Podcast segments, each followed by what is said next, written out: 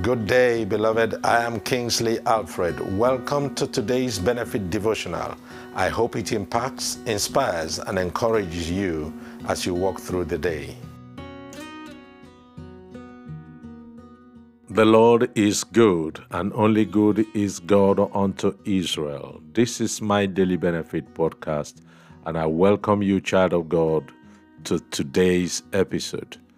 Today's benefit scripture is taken still from Psalms 32 and verse 5.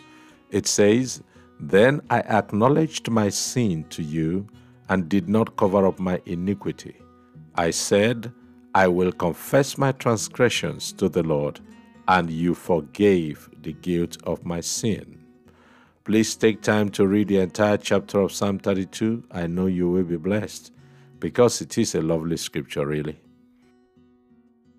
Oftentimes, what keeps us from walking as forgiving people is the struggle with feelings of shame and regret. These are very heavy burdens to bear, no doubt. Shame and regret are burdens God does not want us to carry at all. Here are three things that eventually helped me fully receive His forgiveness and get out of shame and regret. Number one, a marked moment of confessing, repenting, and asking God for forgiveness. By this action, I literally carried out the benefit scripture of today. I also verbalized out loud that I received God's forgiveness. This helped me maintain a definite memory of me acknowledging and receiving His gift of mercy. The second point is that I constantly reminded myself that shame and accusation comes from the enemy, the devil. Satan will do everything possible to try and keep us from sharing a testimony of the forgiveness and redemption of Jesus. The enemy loves to hold us hostage to shame by keeping what we did hidden in the dark. We may feel terrified telling people what we have done, but, child of God, feel free to tell God. He understands a lot better. Point number three I allowed my experience to soften my heart. Knowing what it feels like to make a terrible mistake has given me more compassion when others make terrible mistakes. This is not excusing behavior we shouldn't excuse in the name of compassion. However, having an attitude of compassion helps us not to shame other people. Shame and condemnation are not from God. So I encourage you to confess what you've done and ask God for forgiveness.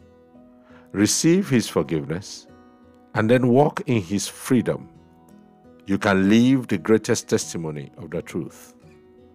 Pray and say after me this day Father God, I'm so thankful forgiveness is not something I have to earn or achieve.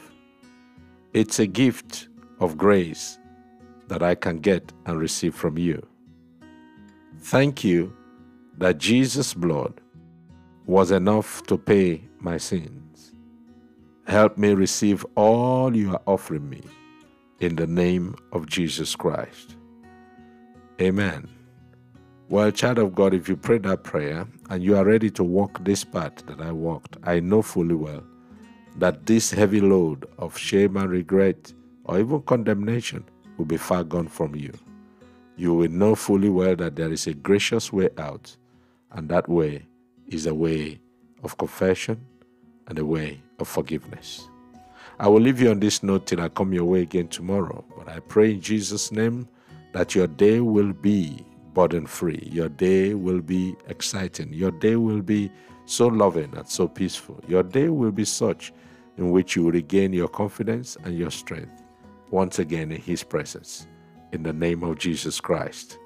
Well, till I come your way tomorrow, please ensure that you walk in this gracious way out that God has provided for us. You are free. Walk free. Indeed, you are forgiven. Live forgiven. God bless you and have a good day. Bye bye.